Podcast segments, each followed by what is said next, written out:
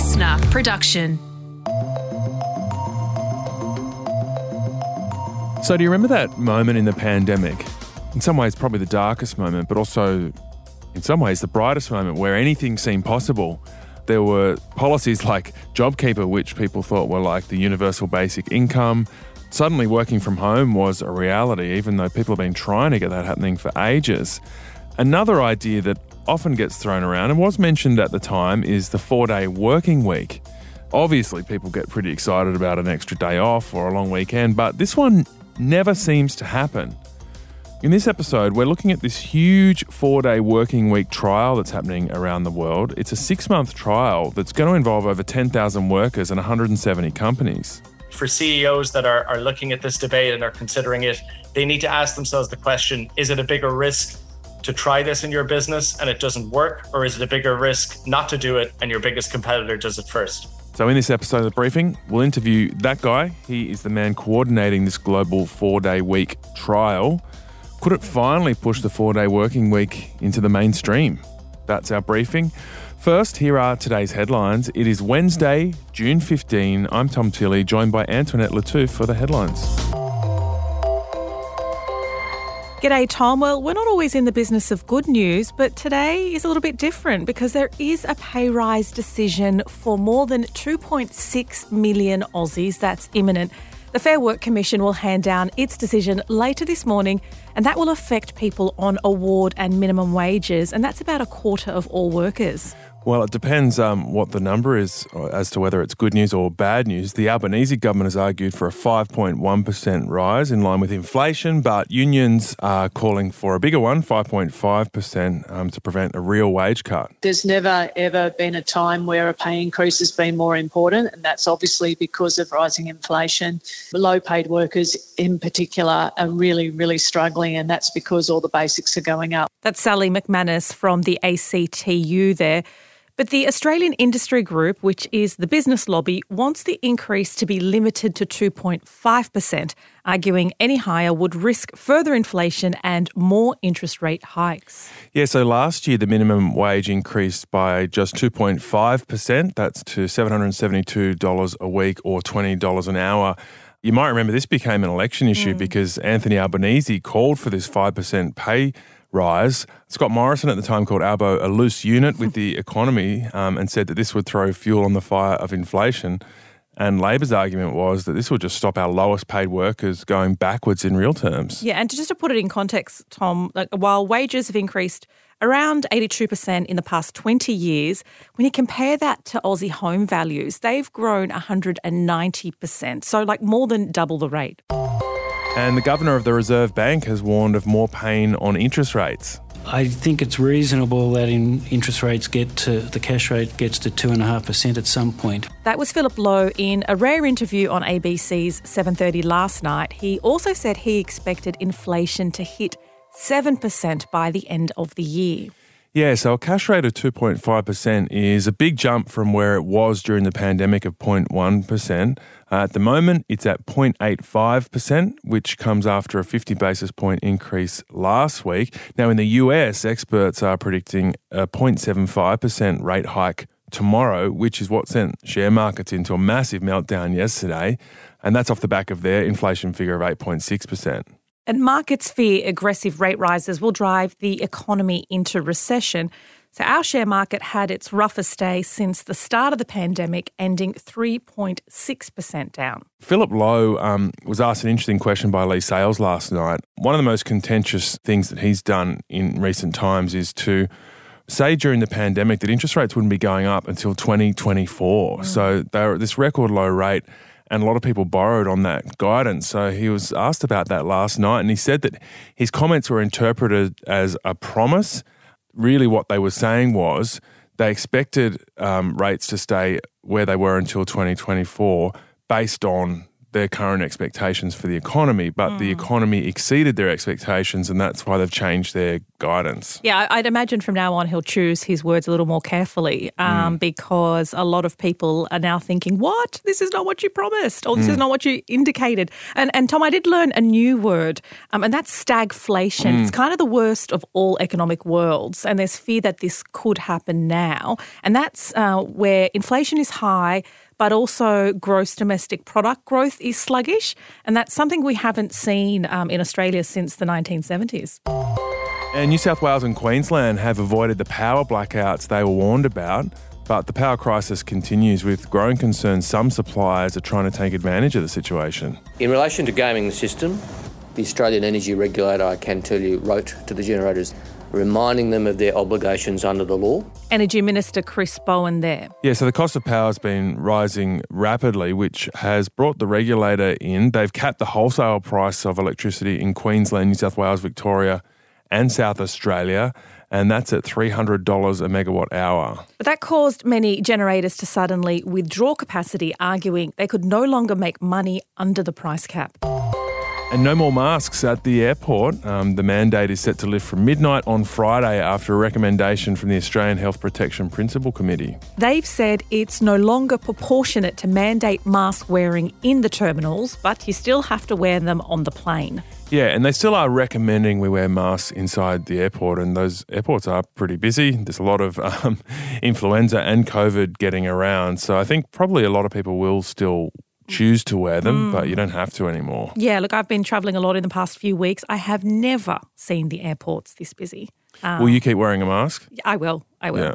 All right, Antoinette, we'll catch you again soon. It's time to talk about the three day weekend, otherwise known as the four day work week.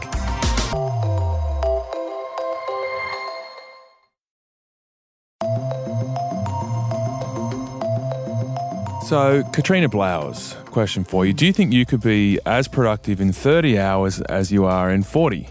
I'm going to say yes because I have been a journalist forever. So I need a fire lit behind me for me to actually get stuff done. So the less time I'm given, the more productive I am for sure. It's a sickness. And you're also saying that because you want a day off a week. Yeah. How good would that be? So, okay, there's this idea that's been kicking around for a long time now. In fact, over a hundred years ago, the, the concept of the four day work week was floated as a way of sharing work among the unemployed and the underemployed during the Great Depression. Yeah, and since then, the idea's bounced around loads of times including in the pandemic where everything was sort of thrown up in the air. But unlike the working from home sort of evolution we've seen, the four day week still hasn't hit the mainstream.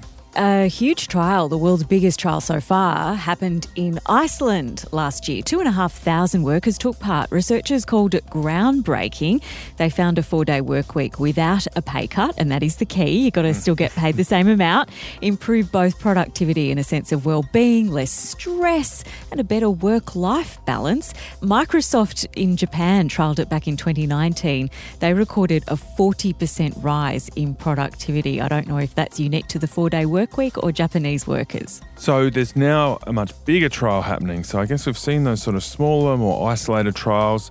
Um, this one involves initially a six month trial in the UK involving 3,300 workers, but they're signing up other companies around the world, including 20 Australian companies. It'll kick off here in August. All up, we're talking about 170 companies around the world giving this the go. So, could this be the moment that shifts the needle on the four day work week? Joe O'Connor is the CEO of Four Day Week, who has been running the trial in partnership with researchers from universities, including Oxford and Cambridge. And he joins us on the briefing now. Joe, thanks so much for joining us. It feels like this debate on the four day working week goes around and around. So, where are we starting off as you kick off this trial? Have many companies around the world implemented a four day working week yet, or are you still coming off basically a zero base? So, our organization, Four Day Week Global, was set up back in 2019 by Andrew Barnes and Charlotte Lockhart, who had introduced this in their own business, Perpetual Guardian, in 2018. Since then, the four day work week has slowly been growing as a concept within the business world globally, but it's really been the pandemic in the last 12 months that has skyrocketed the idea really into the mainstream We have currently 170 companies from six countries participating in four day workweek trials um, who have signed up in the first half of this year alone.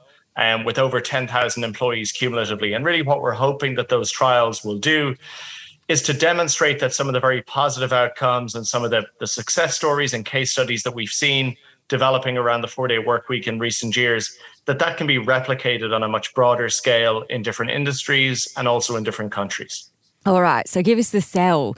I guess for us, having a day off seems fantastic, but what are the benefits here? Well, as you said, I think the benefits from an employee perspective are well documented and are pretty self evident. This is something that obviously can be transformative in terms of work life balance, enabling people to spend more time with family, community, learning new skills, or, or taking up new hobbies. It's also shown both from a, a research and a case study perspective to significantly improve employee well being, reduce work related stress and burnout. But from an employer perspective, you know, in addition to addressing some of these well-being and burnout questions among their workforce, we've also seen companies who have moved to a four-day work week actually increase productivity, which, you know, for some people can seem very surprising, but actually workforces that are better rested, that have a four-day work week offered to them on a trial basis, very closely linked to managing to achieve and hit certain targets, managing to maintain certain metrics that that can actually deliver a more focused, more motivated workforce where the company's interests and the employees' interests are very closely aligned. The other thing that's really come to the fore in the last 12 months is the four day work week becoming something that leaders are considering to give them a competitive edge as something that can really set themselves apart when it comes to recruitment and retention in a very, very tight labor market. Yeah, I guess that's been one of the changing dynamics post pandemic that um, workers seem to have more power because there's a labour shortage in so many industries. Um, how do you know this is the the right solution? I guess when you contrast it to the other idea floating around, it's it's a good point of comparison. That there's another idea of doing a six hour working day, five days a week. So.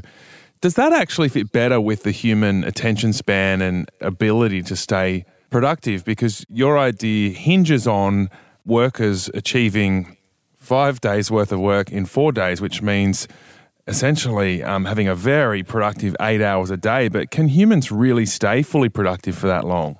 So you're absolutely right. And actually, what you're talking about is the same concept, but just designed slightly differently. So while our organization is called Four Day Week Global, and the headline is the four day week in practicality, what we're talking about is work time reduction. So we have a concept which is the 180 100 model, which is 100% of the pay, 80% of the time in exchange for a commitment to delivering 100% of the output. And what that might mean for different companies, for different departments, and for different employees might look very differently. So some companies might be able to have a universal day off where they shut the office on a Friday, people work Monday to Thursday for other companies, that isn't going to be practical or possible. So they need to design different shifts, different rosters to make sure that they have coverage and service throughout the work week. But also, we do see some companies and, and some employees opting for five shorter days, which, you know, from a, an individual perspective, can for some employees enable them to do the school runs if they come in later and, and finish earlier, as opposed to having a single day off.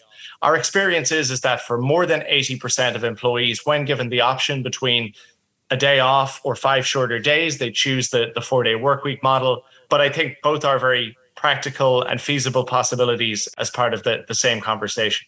Where do you think this is all going to go, Joe? Because I've been reporting on this for ages and it never seems to happen. Do you really think this trial is going to shift the needle on this debate? And, and what if the trial finds that workers aren't as productive. Are you prepared for that? Well, I think the needle has already been shifted.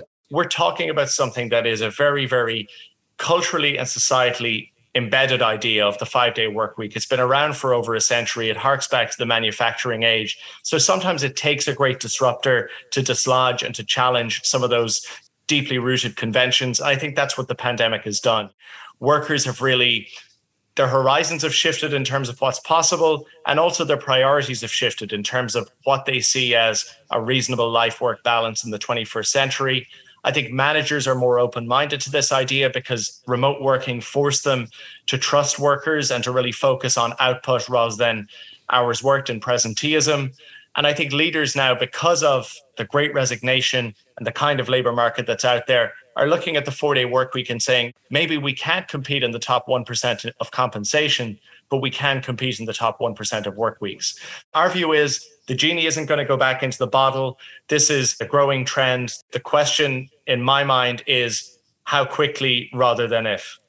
I've taken some time off to have children, and so I have worked a four day week before. And what I found is that you still get those phone calls on your day off and you still have to attend to things.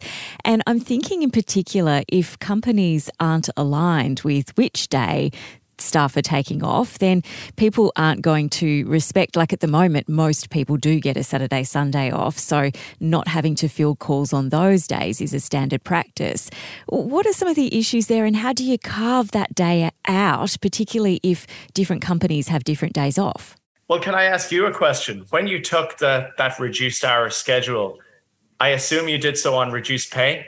Absolutely. I think this is a really important part of the debate because we did a survey back in 2018. I'm originally from Ireland. We did a survey of public sector workers in Ireland, asking them about attitudes to reduce work time. And the thing that really struck me from that was we had hundreds and hundreds of working parents, mostly mothers, who were returning from maternity leave and had already taken a four day work week, but at 80% pay. But what so many of them were saying was that their responsibilities were the same their output was the same. Their expectations were the same as they were when they were on a five day week or as their, their five day work week colleagues. And I think that tells us two things. It tells us number one, we have a, a gender equality issue in the workplace, but also number two, that Parkinson's law holds true, which is that a task will expand to fill the time available for its completion. And I think that's really at the heart of the four day work week discussion. I think the operation and the logistics around ensuring that people's individual day offs are, are respected when you don't have universal days is something that we work with companies in the planning, the preparation, and the design of this. It's about moving the needle on the standard expectation. I think that's the key thing. We've had productive capacity and technological advancements over the last number of decades build up without any real changes to the work week. Mm. I think that it's possible that this happens maybe a lot quicker than it did when the five day work week came about. John Maynard Keynes predicted about a century ago that by now we'd all be working 15 hour work weeks because of the kinds of advances that he predicted. He wasn't wrong when you look at globalization, when you look at digitalization, the internet, email. We've had incredible advances as a society in the last couple of decades, but yet this has not translated into any change in the work week. So I think for sure, this is an idea as we come out of the pandemic whose time has come. For CEOs that are, are looking at this debate and are considering it, they need to ask themselves the question is it a bigger risk to try this in your business and it doesn't work, or is it a bigger risk not to do it and your biggest competitor does it first? Yeah, when you give it that long lens, it, it does sound like it's time for a rethink, given all these productivity gains that haven't come with yeah. the increased leisure time necessarily, which, um, you know, is the sort of the bargain for modern life that never made sense, it seems. Joe, great to speak to you. Thanks for your time. Thanks, folks. Appreciate it. That was Joe O'Connor, the CEO of the four day week. And yeah, absolutely, the time is right for this kind of thing. I guess I'm thinking more of shift workers like you and me, Tom. Mm. I doubt that the four day working week would ever be a thing for us, but maybe, maybe you know, traditional media companies as well as um, big corporates that, that need to attract and retain staff, maybe they'll get on board one day too. Who knows? Yeah, I guess it's the, always about the context around these strategies. So, because there's a different kind of labour market where the people have more power at the moment, it could be the time for this change. I just still have this suspicion that we're inherently lazy.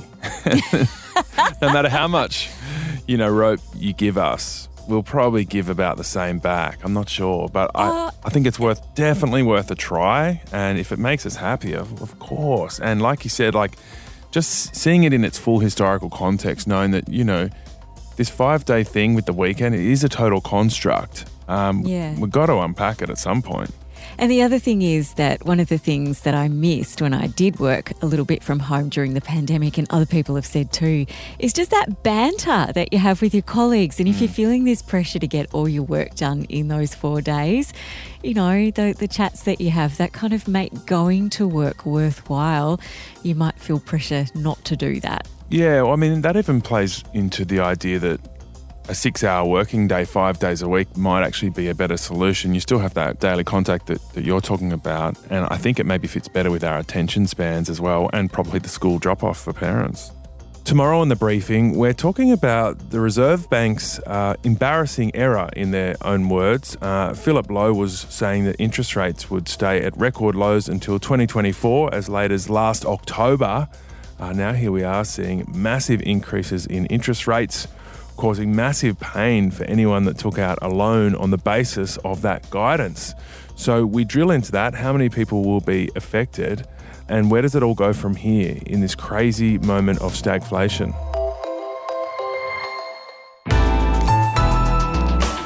Listener.